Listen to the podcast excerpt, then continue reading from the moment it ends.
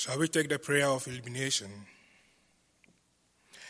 Guide us, O God, by your word and spirit, that in your light we may see light, in your truth find freedom, and in your will discover your peace. Through Jesus Christ our Lord. Amen. We take the Old Testament reading in the book of Zephaniah, chapter 3, from verse 14, reading to 20. Zephaniah chapter 3, from verse 14, reading to 20. Sing aloud, O daughter Zion. Shout, O Israel. Rejoice and exult with all your heart, O daughter Jerusalem. The Lord has taken away the judgments against you. He has turned away your enemies. The King of Israel, the Lord is in your midst. You shall fear disaster no more. On that day it shall be said to Jerusalem, Do not fear, O Zion. Do not let your hands grow weak. The Lord your God is in your midst, a warrior who gives victory. He will rejoice over you with gladness. He will renew you in his love. He will exult over you with loud singing, as on a day of festival. I will remove disaster from you, so that you will not bear reproach for it. I will deal with all your oppressors at that time, and I will save the lame and gather the outcast and I will change their shame into praise and renown in all the earth.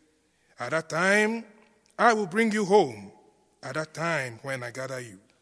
For I will make you renowned and praised among all the peoples of the earth when I restore your fortunes before your eyes, says the Lord. Amen.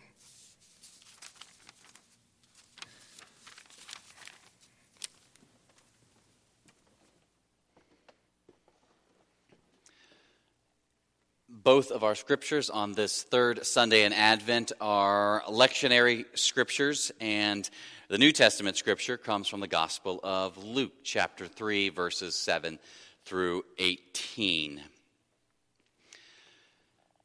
John the Baptist said to the crowds that came out to him to be baptized, You brood of vipers, who warned you to flee from the wrath to come. Bear fruits worthy of repentance. Do not begin to say to yourselves, We have Abraham as our ancestor. For I tell you, God is able from these stones to raise up children to Abraham. Even now, the axe is lying at the root of the trees. Every tree, therefore, that does not bear good fruit is cut down and thrown into the fire. The crowds asked him, What then should we do? In reply, he said to them, Whoever has two coats must share with anyone who has none and whoever has food must do likewise. Even tax collectors came to be baptized, and they asked him, Teacher, what should we do?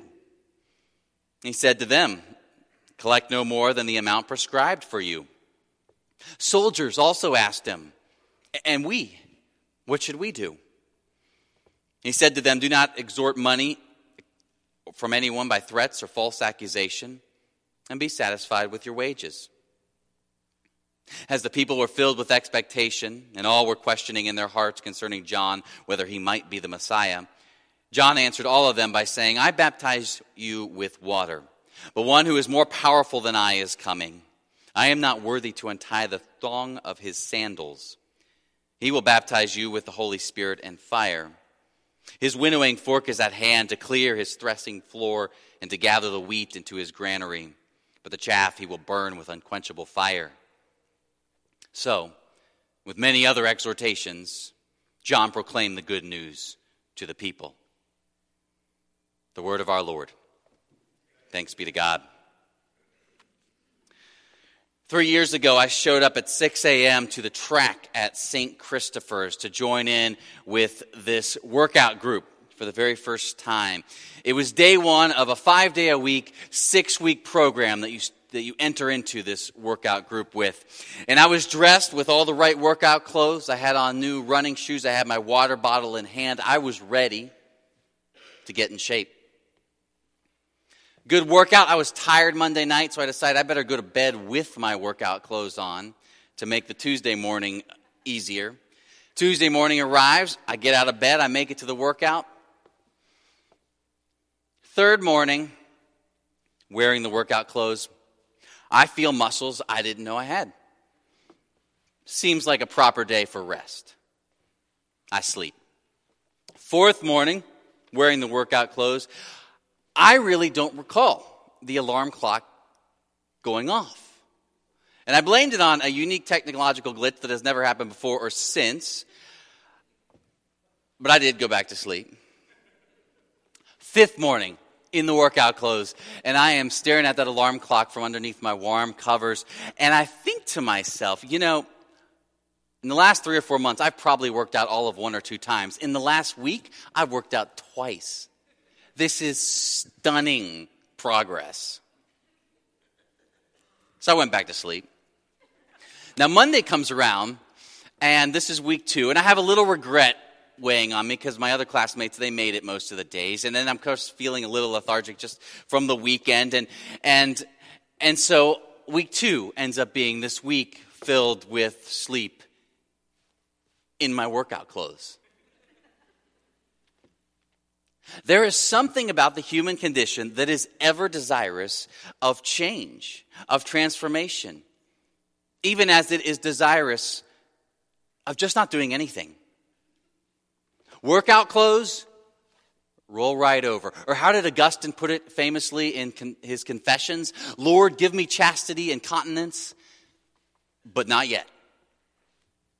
In our scripture from Luke 3 this morning, people, they are showing up on the banks of the Jordan to be baptized. Baptism was a sign of renewal, an act that declared to oneself and to God and to others that, that, that we're turning from this evil, this selfishness, this dead end way we have in our life and moving on towards the path of God. People are showing up in droves, essentially declaring, we're ready to get in shape, to move the muscles that way. You brood of vipers. That's how John starts in with these ready to get in shape people gathered on the banks. Brood. It's a word that means children or even fruit of vipers, snakes. You may recall in Scripture, snake is often a stand in for Satan, the deceiver, in the Garden of Eden. You brood of vipers, you children of Satan. John um, these people left all kinds of commitments and works and family to be here for your baptism, your program, your church. These are the good ones. These are the ones who want to change. You might not want to start your sermon with that. Call John a cynic or, or, or lacking in the public relations department. But I actually think John's a, a little more honest about the human condition than most. He knows a lot of us do get up to go out and get in shape, to change the diet, to turn to God, whatever the cost. We offer our full selves. And we also don't want to change. Not that we often put it that bluntly. I mean, nearly every day of those six weeks, I wore exercise clothes in the morning. I looked the part. I also began telling myself this little narrative that just sort of creeped in my head over these days. And I said, you know, I once played a lot of sports in high school. And so I'm, I think I'm generally part of the athletic ethos. And I probably have a good bit of the residual fitness from all those hours from years ago. I probably don't need this workout, at least uh, as much as others. And it's funny the way the mind can always help the body go right back to sleep with a clear conscience. Well, John, he calls the bluff right off the bat. Don't begin by saying to yourselves, we have Abraham as our ancestors. We're not the Gentiles. We have this residual holiness from all of our ancestors and our family name. We don't need this baptism like, my gosh, them. Do not begin to say to yourselves, but we look the part. We're, we're circumcised. Do not begin with justifications about why you're the one who really doesn't need to change, at least goodness compared to. John recognizes what Jesus will pick up on his own ministry time and again. It is ever tempting, and most especially for people who've been religious insiders for a little while, it is ever tempting to look the part, to dress the part, to kind of speak the language, and anchor ourselves in this reputation that we're, we're the good ones Goodness, not perfect, far way to go, but, but good, we're the ones showing up for church. We're on the banks of the Jordan.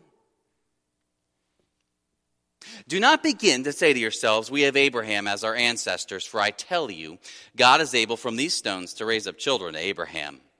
Even now, the axe is lying at the root of the trees. Every tree, therefore, that does not bear good fruit is cut down and thrown into the fire. Axe at the root unless there is visible, new, fresh fruit. Not a word about the residual dew from yesterday. John's patience proves quite thin with anyone tiptoeing around transformation and the call of God. He's, he's really quite pointed that the people of God need to pull their act together. They are meant to be preparing a holy way for this Messiah who is coming. Now, I'm not sure how often John's opening for his sermon would have received a hearing, but, but perhaps it seems that on this day, on that bank of the Jordan River, the people are just hungry enough for truth and they hear something that rings of a hard truth in John's message. Because the crowd you heard responds, What then should we do? In light of the fact that maybe we have been wearing the right clothes, but we've been falling back asleep. In light of the fact that God is on the move, God is coming, there is a revolution at hand. They lean in and they ask, What should we do? God surely has some big tasks if this is a moment, some heavy lifting, some courageous obedience. I remember when I finally started to make it regularly to this workout group. We're doing this exercise where you lift these weights sort of at an angle and, and then kind of out to the side in, in repetition. And, and there's these, these people picking up 10 pound weights in each hand 15, 20, 25. And so I go and I figure I'll try to hit the middle somewhere. Am I at 15 or am I at 20? The instructor taps me on the back, has me put them down, and hands me two three pound weights. And he's right. I can't actually do the motion repeatedly for a while using the proper muscles, back, not arms, unless it's three pound weights. For those assuming John would roll out some sort of revolutionary workout or some theological exam of the highest caliber that the crowds must do to really hit the moment right. It's three pound weight exhortations. They are so simple. But of course, when it's that kind of weight, the expectation is you can do it on repeat. John looks first at the crowd and replies to their, What should we do? and hold, hands them their three pound weight. Well, whoever has two coats must share that, share one with someone who doesn't have one. Whoever has food m- must do likewise. You've got two, give one. Eating a meal, give a meal. That's a really concise explication of the eighth commandment do not steal. Some of you know the Presbyterian Church has the Book of Confessions, and in it we have the larger catechism published in 1647. And at one point, it explicates how to honor the eighth commandment, which is not only to avoid stealing, but, but also invites a proactive faithfulness. What are the duties required of the eighth commandment? It, the catechism asks at one point. How do we honor it? By giving and lending freely, according to our abilities and the necessities of others moderation of our affections concerning worldly goods, endeavoring by all just and lawful means to procure, preserve, and further the wealth and outward estate of others, as well as our own. That is a theologically rich, beautiful, nuanced way of stating really what John boils down into one simple three pound weight. You've got two coats, give one to someone who doesn't have one. Eating a meal, give one to someone who needs one. Some of you may have heard the story about the filmmaker Tyler Perry last week. He, he paid $434,000 to uh, Walmart in Georgia to cover layaway items for over 1,500 customers at this particular Walmart. This incredibly generous gift that I know others have done those kind of things before, but he's fortunate enough to be in a position to, to offer that kind of abundance. And I, I watched a couple of these scenes as families found this news out, and, and people were weeping for what this would mean for them and their families this season, this Christmas. It was so moving. But the part of the story that really stuck with me the most in many ways was the number of folks who had their layaway paid for and did not say, Sweet, more money for more stuff. But actually, if they were in an okay financial place, uh, a number of them, they went back to the, they went to the Walmart, they got their stuff, and they say, and now I'd like to pay for someone else's layaway. I'd like to pay for two layaways. I'd like to pay for layaways up to this amount. Nobody famous, no front page news, ordinary people echoing something of that have two coats, give one three pound weight. Then the tax collectors, they, they, they chime in and they say, uh, What about us? What, what should we do? What's our workout program? I mean, we're sharp with money, finances. Maybe we could seed something that's big. And perhaps John knows that they are indeed sharp with money. Tax collectors were known for doing their calculations so that they could skim a good bit off the top for themselves, which meant they often charged excessively high rates to poor people. Their practice strained lives, hungered lives, forced people into situations where they had to steal to survive. And John responds to the tax collectors collect no more than the amount prescribed to you. Be honest, be fair. Don't collect your dues in a way that presses down the poor just so you can gain even more. Now, that does raise the question if one is in a position to collect or receive their income from another, and, and you're supposed to collect no more than, quote, the amount prescribed for you, how do you know what the amount prescribed for you is? John doesn't unpack that. Presumably, the tax collectors probably had an idea of what that was really supposed to be. But, but the way Luke leaves it open implies that as hearers are called to discern and figure out that answer fairly, justly, within our own context. I attended a session on, on housing in, in uh, Richmond about a week ago. A number of city officials were there, some housing nonprofit leaders were there. It's a big issue as Richmond continues to grow. It's a popular place, people want to move. That's huge boon for the housing market, creates demand, and real issues of, of displacement emerge. As prices rise and rise rapidly, that can quickly displace some of the longest term, poorest residents. I think Church Hill is probably the most talked about example of both this remarkable growth, vitalization, also displacement, often along racial lines. And, and, perhaps some would say, well, you know, that's, that's the market, that's how it works. But John makes it clear if, if you're baptized in the way of God, there is a question to be asked. Well, what is the amount prescribed? I mean, what is a just amount to be collected in a reality where the lowest income and the longest tenured are the ones most likely to be displaced from what has been known as home? C- can we discern a collection that makes for vitalization for everyone? Now, that's not an easy question, but it didn't surprise me that among the housing nonprofit leaders present at this session, each of them at some point in, in discussing why they did what they did shared how their Christian faith informed the fact that they were working actively on sustainable mixed income housing solutions for neighborhoods.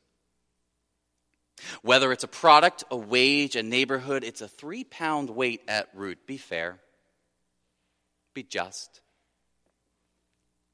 And now the soldiers, they chime in. They've also come out to the banks of the Jordan. And they ask, and we, uh, what should we do?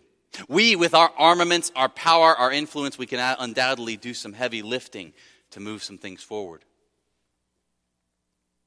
And John says to them, Do not extort money from anyone by threats or false accusations, and be satisfied with your wages. Don't use fear and threats to get your way. Don't use false accusations, gossips, half truths about somebody else to move your thing forward. And be content with what you have. To be sure, this is an exhortation given in a time where the reality of inflation is virtually unknown. John's words are hardly meant to be used against people living below the poverty line or at an unjust wage or a dollar a day, as if the word of the Lord to them is, hey, at least you have a dollar, be content. Now, he's talking to soldiers who are justly compensated by the empire for their well being. They have enough. Be content. That is a simple three pound weight, but how readily our culturally lulls us back to sleep, spending billions every year on advertising that is meant to keep us just slightly discontent until we have that or have done that. Just slightly discontent until we're like them or make what they make. What's remarkable about these three responses of John is really how basic they are share, be fair, be content. Now, each response is contextualized to a certain group and their situation, and, and yet they share one fundamental commonality. Behind each of these exhortations is a call at some level to limit one's own power, one's own authority. Yes, you have the wherewithal to have two coats. I say, give one. Limit yourself that you might love your neighbor. Yes, I know, you're able to collect more than would be fair and you'll probably get away with it. Yes, the demand allows you to inflate prices quite a bit, and you gain quite a bit. And yes, the other people are just going to have to dig deeper to figure it out for themselves. Limit yourself to what's fair and what's just so as to love the poor. Yes, you have swords and authorities and, and gossips and way of, ways of bullying to get more of your way, your money. Be content with your wages you receive. Limit yourself to what is just that you might love your neighbor. Ordinary, self limiting practices so that the good of neighbor is furthered. It is no wonder this particular scripture falls on this third Sunday in Advent, just a week away from Christmas. Because the truth we proclaim this season, especially, is that the God of the universe gave up all of God's power, God's glory, God's might. Jesus had every prerogative to come with an axe and a winnowing fork, as John the Baptist envisioned. And perhaps to John's surprise, Jesus does arrive as Messiah. And he arrives empty handed. Right? He comes among humanity bound in swaddling cloth in a manger in this small town called Bethlehem, the child of two, of a young, poor couple. Utterly limited, utterly poor, believing this is the way to communicate the most magnificent love of all, believing this is the way to further the eternal good of neighbor. And today, he lives by way of the Holy Spirit right in our midst. And as with then, he most frequently arrives in our midst in the most ordinary, mundane moments, places, and people. As in when another does share with us, when another is fair with us, when another treats us and speaks of us the right way, when another bursts forth with genuine gratitude because truly they are content with all that God has given. And similarly, his love is gifted to this world by the body of Jesus Christ, not so much through those one time heavy lifts that make the news, but through the faithful working of three pound weights day in and day out. That's why verse 18 reads So, with many other exhortations, John proclaimed the good news to the people. These exhortations to share, be fair, be content, their motions in and of themselves communicate, proclaim the good news of a God who limits himself and arrives in the painful ordinary to love. The goal is that in time the Holy Spirit will surely, slowly but surely habituate the, the body to the simplest gestures of generosity and fairness and justice. And we will eventually be able to hold the open posture without tiring, regardless of the weight given unto us. Because Jesus does want the world to know that he has come and he has judged the world, and his judgment is an open embrace right in the midst of sin. His judgment is forgiveness, His judgment is love. Three pound weights on repeat that the world might know the good news of this Jesus who is born in our midst. Let us pray. Lord, we often come seeking to be transformed and also avoiding any change at all. Many mornings we wear the right things and we fall right back. But this morning we ask your Holy Spirit to empower us otherwise. Open our hands and place simple weights. Empower us to give one when we have two. Empower us to be fair and just in our dealings with one another. Empower us to be content and give thanks for all you have given us and all you do give us. Amen.